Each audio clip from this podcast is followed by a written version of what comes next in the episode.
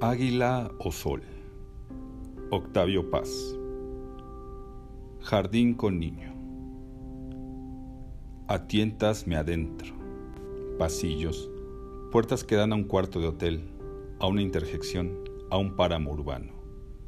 Y entre el bostezo y el abandono, tú, intacto, verdor sitiado por tanta muerte, jardín revisto esta noche, sueños insensatos y lúcidos Geometría y delirio entre las altas bardas de adobe.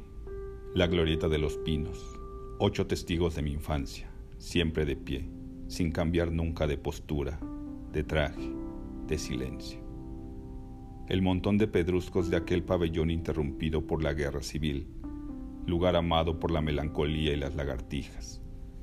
Los yerbales, con sus secretos, su molicie de verde caliente, sus bichos agazapados y terribles la higuera y sus consejas, los adversarios, el floripondio y sus lámparas blancas frente al granado, candelabro de joyas rojas ardiendo en pleno día, el membrillo y sus varas flexibles, con las que arrancaba ayes al aire matinal, la lujosa mancha de vino de la bugambilia sobre el muro inmaculado, blanquísimo, el sitio sagrado, el lugar infame, el rincón del monólogo, la orfandad de una tarde, los himnos de una mañana, los silencios, aquel día de gloria entrevista, compartida.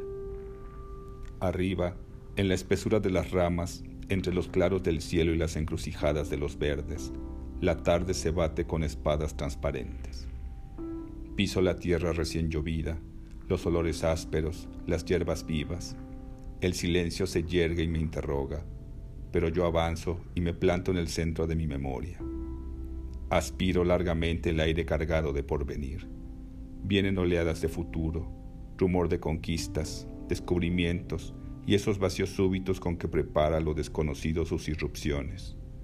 Silbo entre dientes y mi silbido en la limpidez admirable de la hora es un látigo alegre que despierta alas y echa a volar profecías. Y yo las veo partir hacia allá, al otro lado, a donde un hombre encorvado escribe trabajosamente, en camisa entre pausas furiosas, estos cuantos adioses al borde del precipicio.